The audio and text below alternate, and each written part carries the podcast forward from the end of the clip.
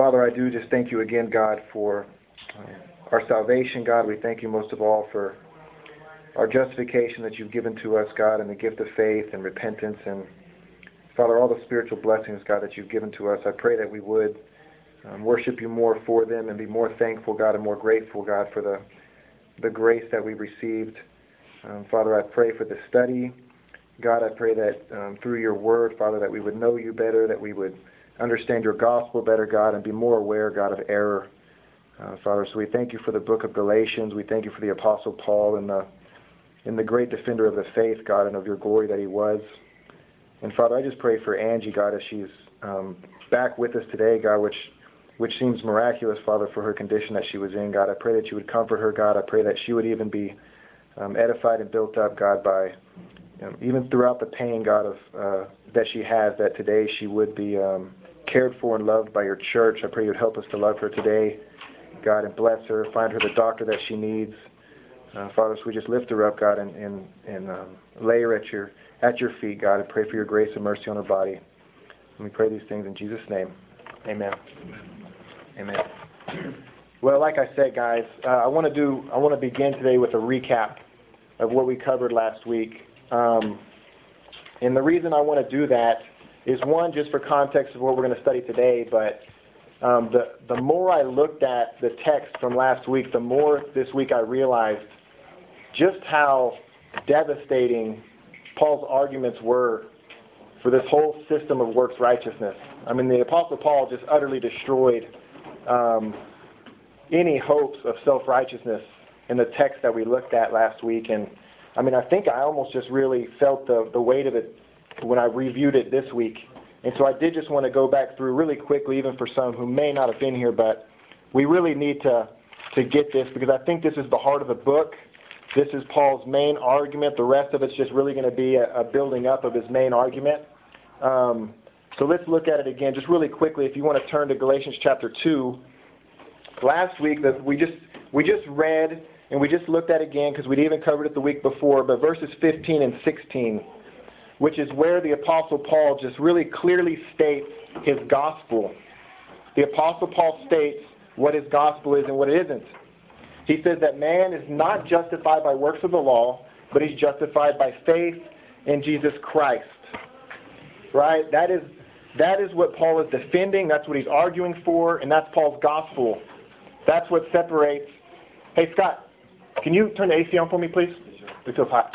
Um, that's what Paul's arguing for. That's what he's defending is the gospel. That's why the apostle Paul wrote this book. And really that's what that's everything that we're going to look at uh, today is, is how Paul's defending this gospel of grace that we're saved by faith alone. Following that in verses 17 and following, the apostle Paul um, described how he had he himself had died to the law. The apostle Paul had had quit looking to the law for his justification. The apostle Paul had, had died to that that function of the law and that he knew that he could not be saved through it.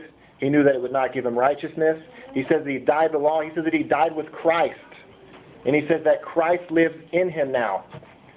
And so I think that it's the indwelling of Christ through the Spirit is what enables Paul to say um, what he says. He says that um, the life which he now lives in the flesh, he lives by faith in the Son of God who loved him and gave himself for him.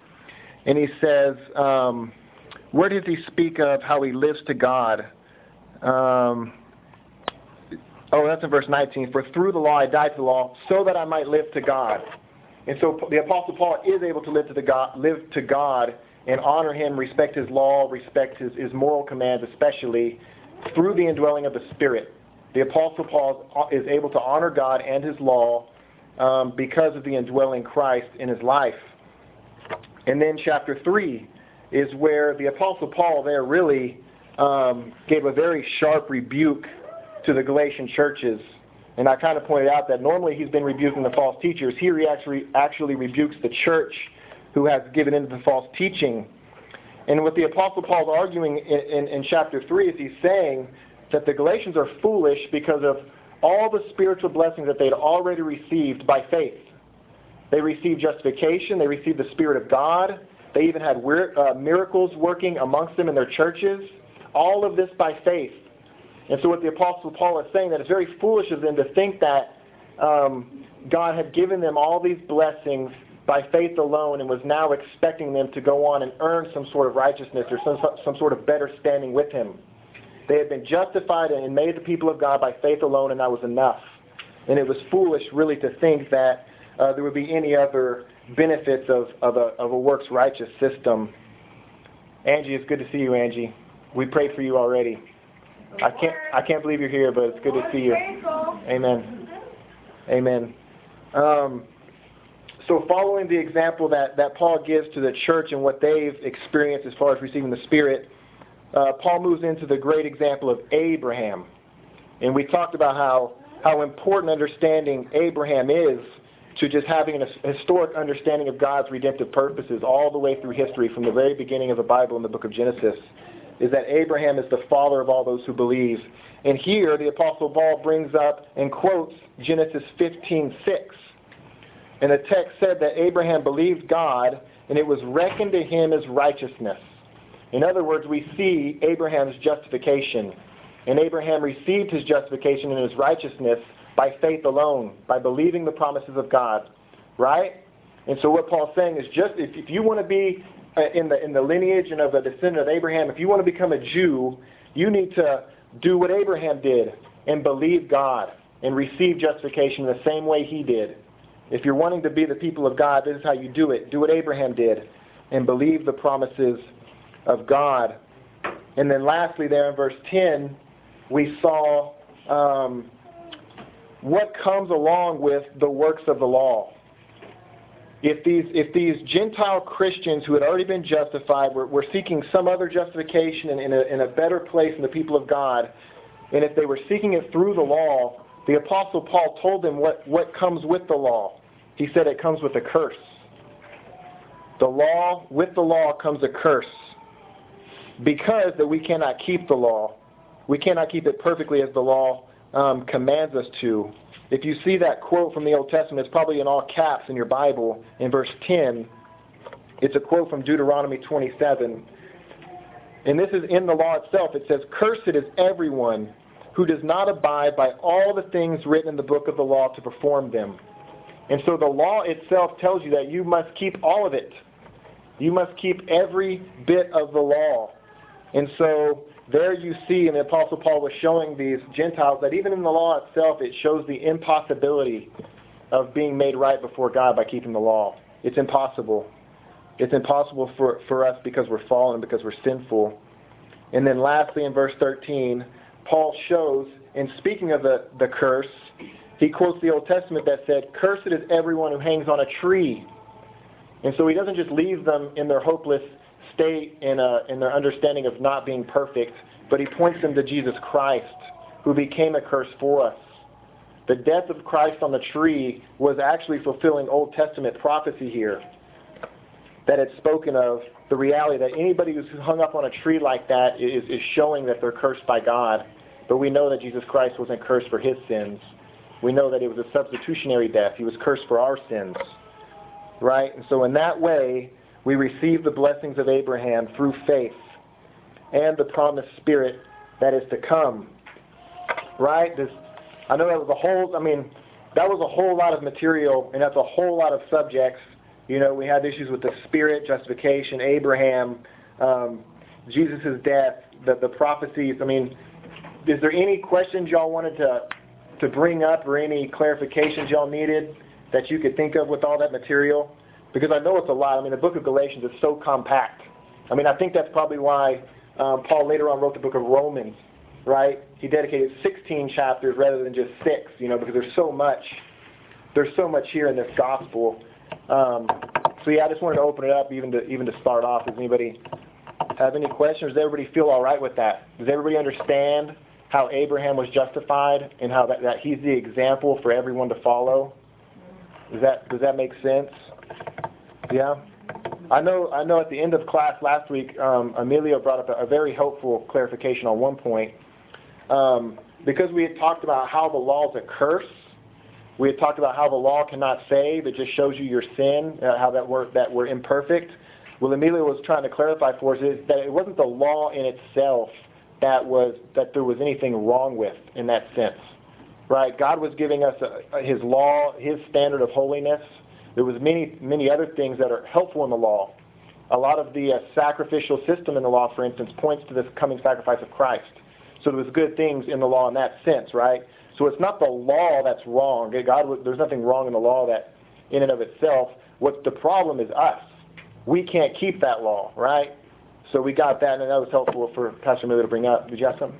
Yeah, I just think a lot of times nowadays, a lot of people come down so hard on the law and talk about how much they hate the law and it's so terrible. Mm-hmm. When it was there for our benefit, it's good and righteous and holy. There's nothing Yeah. wrong with it. Yeah. People that say they hate the law, it's interesting. I've heard sermons on what part do you hate? Because you really want to go kill someone that doesn't let you? I Right. mean, there's nothing bad about it. Yeah. It just shows us that we're sinners and it doesn't have any power to save us. That's right.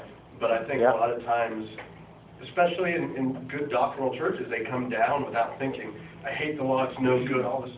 What part of the law is bad? Yeah. It's good, it just doesn't have power to save. That's right. It, it serves other functions, which is actually what we're going to look at today. And so that's why that's why I thought even when Emilio brought that up, and just as Brother Ryan told me, yes, there, there's there's great things from the law. It cannot save though. That that's where it falls short, is that the law cannot save. And to the law's defense, it wasn't intended to. And that's what we need to look at. That's what the Jews misunderstood, is they used the law thinking that through this they could receive this justification and a better standing with God, where um, where that's not what the law was for. And so, yeah, I think that that's very helpful. Let's let's dive into that in verse 15 here of chapter 3 in Galatians. And now we're really going to see um, today what the intent of the law was. If God did not even give us the law to save us, why did He give us this law? Um, so we're going to see that the relationship, right, between the covenant that we've already talked about, the Abrahamic covenant that began all the way back in Genesis 12, um, with this newer covenant given to Moses, to people of Israel through Moses. And we're going to see how those two work together. What's the relation between those two covenants? That's what we're going to look at today. Um, and Paul begins here in verse 15. Paul says, Brethren, I speak in terms of human relations. Even though it is only a man's covenant, yet when it has been ratified, no one sets it aside or adds conditions to it. Um, and so that, that language is kind of tough there. I almost wanted to, to quote how the NIV um, says it, but let me just put it almost in my words. I think what Paul's saying here is he's saying, let's look at a covenant even from a man's perspective. Let's look at a covenant even between uh, mere men. Once we make a covenant, once we make a deal, once we make a promise, we don't change it. Right? You can't make a promise and then walk away and, and change it. Once the covenant is established, you can't change it or add to it. Right? Even even amongst men, that's how we do it. That's the point of making a covenant or promise, is that it's not going to be changed. And so what Paul's saying is by implication, so in the same way, God's promise to Abraham is not going to be changed. It's not going to be um, put aside. It's not going to have anything added to it. The promise given to Abraham will stand. That's what Paul's saying, just as our promises and covenants should stand as well. In verse 16 he says, Now the promises were spoken to Abraham and to his seed. And he does not say, and to seeds, as referring to many, but rather to one and to your seed, that is Christ. And I think we've already looked at this verse previously, uh, but we're going to look at it again because this just falls in line with where we're at. Now, but this is a tricky statement by Paul. What does Paul mean that this promise wasn't spoken to Abraham's seed plural? Right? Because do y'all remember the promises that we looked at? The promise in uh, Genesis 12:3. What was the promise there? He says, "All the nations, plural, will be blessed." Right? It sure sounded like in Genesis 12:3 that it was a plurality of seed. All the nations would be blessed. And then in uh, Genesis 15:6, we saw the promise where God told Abraham, "Look up at the stars. As many as the stars are in the heavens, so will your descendants be." It sounds like a plurality, doesn't it? It sounds like plural seeds. So what's Paul talking about saying it's not to seeds plural, but it's referring to one? Well, I think all Paul's emphasizing here, all he's saying is that there's a spiritual fulfillment. There is a fulfillment to that promise. Um, even in the language of a, a plurality of descendants that Abraham was going to have, there's a singular fulfillment of that. And he says what it is. He says that it's Christ. And so those promises to Abraham, and Abraham must have got it because Abraham was justified by believing this. Um, there was a Christological prophecy I think, as well as the fulfillment in Christ by those promises. And that's, and that's what um, Paul means to point out here, is that it's through one seed in particular of all of Abraham's seed, all of Abraham's descendants, that the blessing would come. The blessing is going to come, the plurality of seed, through the one seed, Jesus Christ. And that's what I think Paul's trying to say there. Um, so now because there's this future seed coming, this future coming of Christ from Abraham, and that's, and that's really going to be the ultimate realization of these promises, Paul goes on in verse 17 to clarify what he's, what he's trying to say here. He says, What I'm saying is this the law, which came 430 years later, it does not invalidate a covenant previously ratified by God so as to nullify the promise. For if the inheritance is based on law, it's no longer based on a promise. But God has granted it to Abraham by means of a promise. And so Paul starts off by saying, What I'm saying is this. He's trying to clarify his point. And in case you didn't follow his clarification with the language of ratifying and nullifying promises, invalidating covenants, um, in case that, that really wasn't helpful for you, what he's saying in verse 17 is this. He's saying, just because this law was given later, hundreds of years later, doesn't mean that the previous promise is being changed, right? Just because God brought something else along doesn't mean that his previous promise to Abraham uh, to justify the Gentiles by faith has changed. And then in verse, uh, verse 18, he says that because if that was the case, if this law which came later um, could justify, that would mean then that God's previous promise that it would be by faith would be um, null and void. It would be broken. God's promise would be broken. Right? And we know just like the Galatian churches would have known that, that God's promises will not be broken. Right? God's promise to Abraham will not be broken. And so there must be something else to this. It's not breaking God's promise by bringing in this law. And so it's a big question, and it's a, I think it's a logical question, a reasonable question. Why was this law added then? If we had a promise in Genesis 12 at the very beginning of our Bibles that that that a promise that would point to the Messiah, a promise that could justify if you trusted in it. If we have the gospel, just as Paul says um, in, in Genesis 12:3, why did God add this law? That's a reasonable question, right? And that's what Paul's going to address. Verse 19, he says, Why the law then? It was added because of transgressions, having been ordained through angels by the, by the agency of a mediator, until the seed would come to whom the promise had been made. Now, a mediator is not for one party only, whereas God is only one. And so we see Paul's answer to the question why was the law added? The, very, the answer is very simple. He said it was added because of transgressions. It was added because of sin. And so something with the issue of sin, dealing with sin, as we'll see, to reveal sin, this is the reason God brought in the law. The primary reason I think that God brought in the law. And uh, that's really what we're going to see really for the rest of the study today is how this works out. So just keep that main thought in mind that the law was brought in to, to deal with sin. But let's look at some other just important points here in what Paul just said, uh, because there are a couple more important things to look at. He says that the law was added. I think that's important because the law was added, it was not a replacement.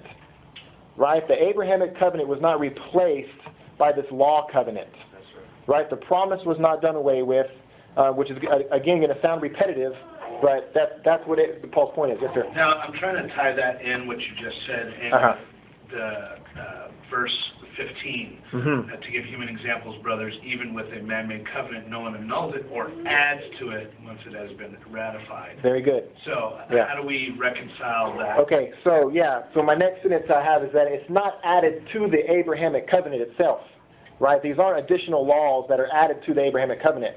What it's added, it's added alongside of the Abrahamic covenant. So the Abrahamic covenant stands, the promise stands. You see, you have this covenant that will never end, that you know the promise of justification by faith. It keeps going, but we have something added over here, not to the covenant, It's added alongside Okay, of. So it's something separate. It's something separate. Yeah, Okay. It's something separate. So what we actually have is two covenants going at the same time, right? Got it, yeah. Which is, yeah, it's very interesting. But that's that's a very, and I, I put myself a note there too, right? Now, Yes. now, um, when we're talking about, um, Well, hey, um, real quick. Yeah. I just wanted to point out very quickly, um, the word added there, Mhm.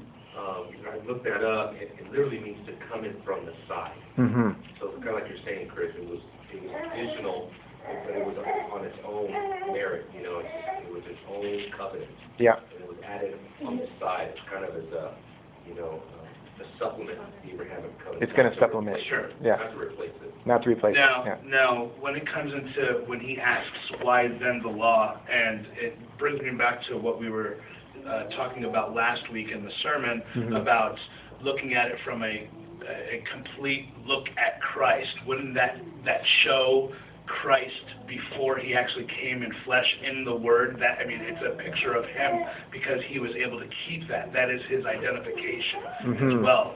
Yeah, so maybe like God's holy standard is a picture of his nature, Correct. wherein we can see who God is, Yeah. thereby seeing Christ. Yeah. Yeah, I mean that that may be an aspect of it, um, but I think that the law is going to function in a different way to end up at Christ, but maybe a little, maybe a, uh, with a different thrust Sure. behind it. But yeah, we see God's holiness through the law, right? Definitely, thereby seeing Christ's holiness at the same time. But no, that was a very good question, like with the language of adding, because I used it almost contradictory. Sure. But yeah, it's, it's being added um, alongside of this covenant that's still going. Um, maybe a couple more differences to see, just even what's mentioned here in this text, is that see see the language here in verses 19 and 20 of the mediator. How Paul brings up that the fact that there's a mediator who we know is Moses, right? Moses received the law. Moses mediated between the people um, these laws. He judged them in that sense um, with the law. And then at verse 20, which is a very difficult, um, actually, the commentators really, I don't know, Emilio, do you remember, from everything that I read, they really don't have a, uh, they couldn't really give me a clear understanding of, it says, now a mediator is not for one party only, whereas God is only one. Um, Carson pretty much threw up his hands, it sounded like to me. Do you remember what really he means by saying, I mean, I know what they, they, they say the thrust of what Paul is saying is this, that there's a difference with the fact that there's a mediator um, as part of the law covenant, right? The Abrahamic covenant was, if we, we don't think we read it, but if you see in Genesis 17 this, this God giving this covenant to Abraham, God, God installs this covenant by himself. God makes a promise himself directly to Abraham. He puts Abraham to sleep um, and walks through the symbolically through these um, sacrificial um, animals by himself, all by himself, right? And so that's the, another distinction is that it was, it was a covenant straight from God Himself, straight to Abraham the recipient, um, whereas this other covenant that comes hundreds of years later has a mediator. It has a human mediator, which isn't as good as God Himself. Emilio, yeah. Yeah, I think what he's saying there is that um, he's trying to re re-emphasize, he's arguing this point. hmm And the point that he's arguing is that the, the, the Abrahamic covenant does not have stipulations, like the, like the covenant. Mm-hmm. You know what I'm saying? It's Mhm. not conditional, it's unconditional. It doesn't come with blessings and curses. Okay, it comes with blessings, but not curses, like Leviticus twenty-six, Deuteronomy twenty-eight, you know, would stipulate that. Good. Yeah. I think he's just showing the unconditional nature of the covenant. It was ratified by God. Maybe flesh that out a little bit. What do you mean unconditional covenant? You know what I mean? Like words, I you said it, but just maybe Yeah, explain. unconditional meaning that God was going to fulfill the covenant he made to Abraham. Right. Whether or not Abraham was worthy, or whether or not he merited, you know, um, standing before God, or, you know, contributed to the covenant, which he did not, just like you pointed out. God put him to sleep to symbolize that this was a unilateral covenant. It was God himself establishing the covenant. And I think that's what he's arguing for. Which Good, is so good good. because it shows us that he, he will keep it, because he's faithful. Yeah. It's not dependent upon man. And I think that's his argument too, is it's showing like the law of Moses doesn't add stipulations to the promise. hmm Good. That's all. You got some, right? Well, that- that's what I was gonna say, is I think it looks like he's talking about with the the law, it's, it's one party creating a law dependent upon the other law fulfilling in that sort of sense, but the promise is just one party making a promise, period. There's no second party, Yeah. no merit, they don't have to do anything. It's, so it's just one-sided with that part of it. Yeah. It's one-sided, and that one side is God, right? Which is the difference, not a If human. people don't keep the law, hmm that doesn't disqualify them from partaking in the promise. hmm The promise is still valid. God's still going to be faithful in keeping that. Yeah. Good. There's no intermediary with the promise. hmm You know, with the promise, when the promise is made, it's not an intermediary, he's just making a promise saying, I make this promise, I keep it, there's no intermediary involved, where Good. With the law, there is the intermediary. Good. Right. Is it also worth That's good. pointing out that in 19 angels, doesn't that just mean messengers? Um, well, yeah, I mean, I think it can. Um, what's interesting about that uh, is I even put, just in case somebody asks, most people reference Deuteronomy 33:2. If you want to look at that real quick, just to, because it is kind of interesting. Um, Deuteronomy 33:2 says this. Speaking of the angels, right? Maybe just even reading verse 33, 1, 2, it says, Now this is the blessing which Moses, the man of God, blessed the sons of Israel before his death. He said, The Lord came from Sinai and dawned on them from Seir. He shone forth from Mount Paran, and he came from the midst of 10,000 holy ones. Right? At his right hand there was a flashing of light. So somehow it's speaking of these 10,000 holy ones that were there at the giving of the law. Right? Um, but yeah, sometimes the word angel is used as a messenger, a human messenger. Yeah. But for somehow the angels seem to be involved here. You know, it doesn't explain how or what that even is dealing with.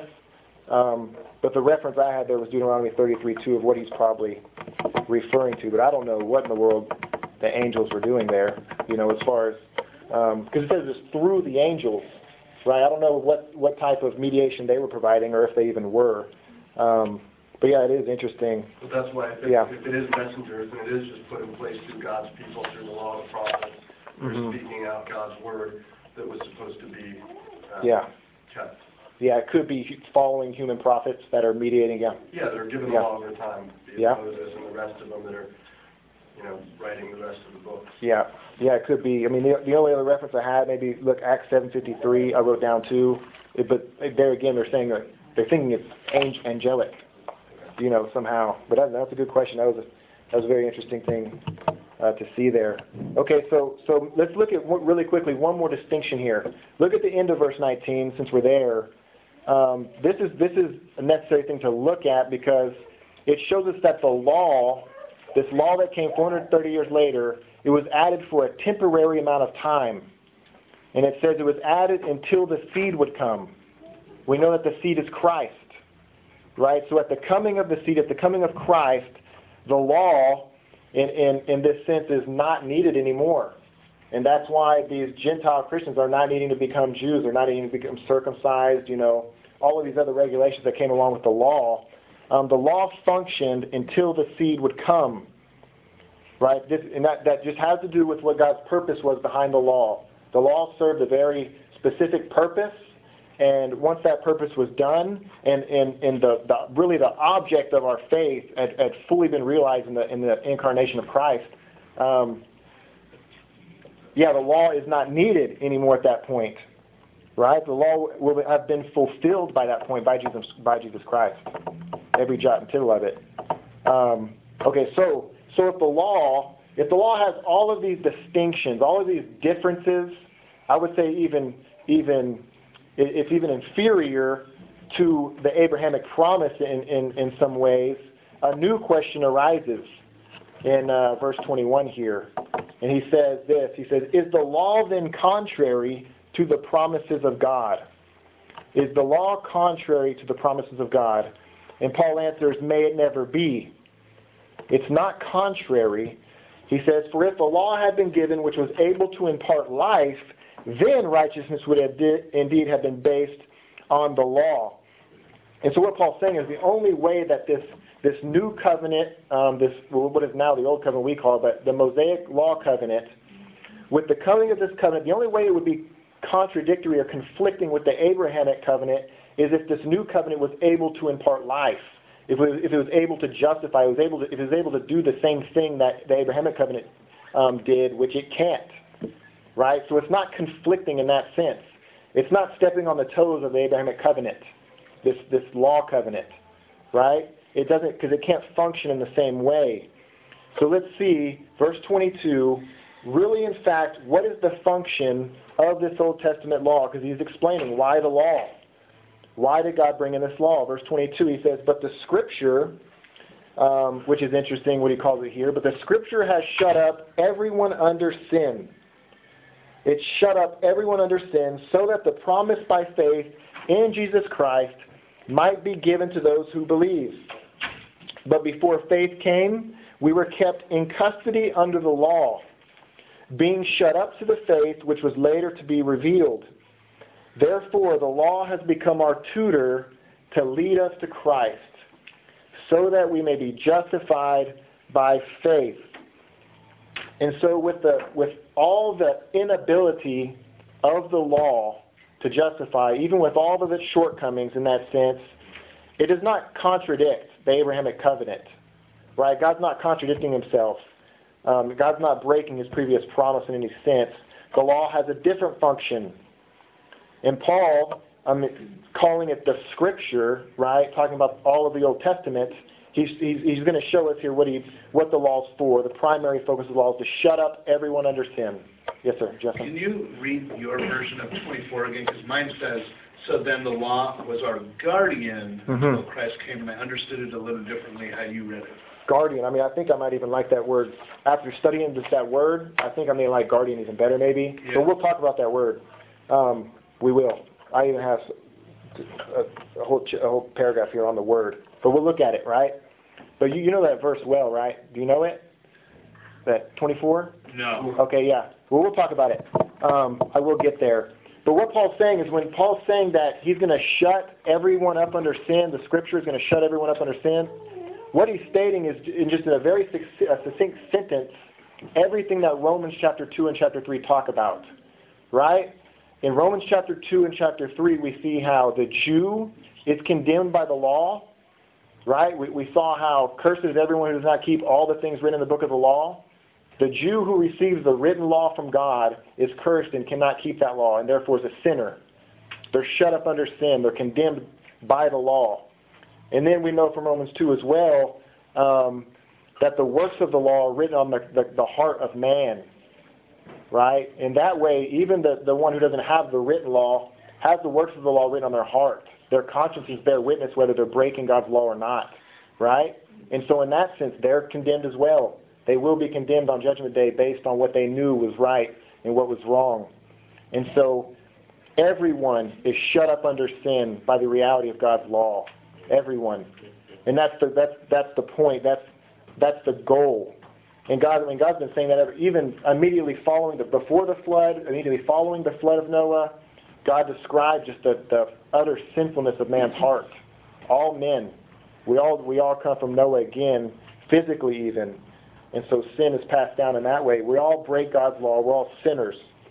The Jews break the written law. Uh, we, the Gentiles, would break the, the law of their conscience. And so we're all guilty.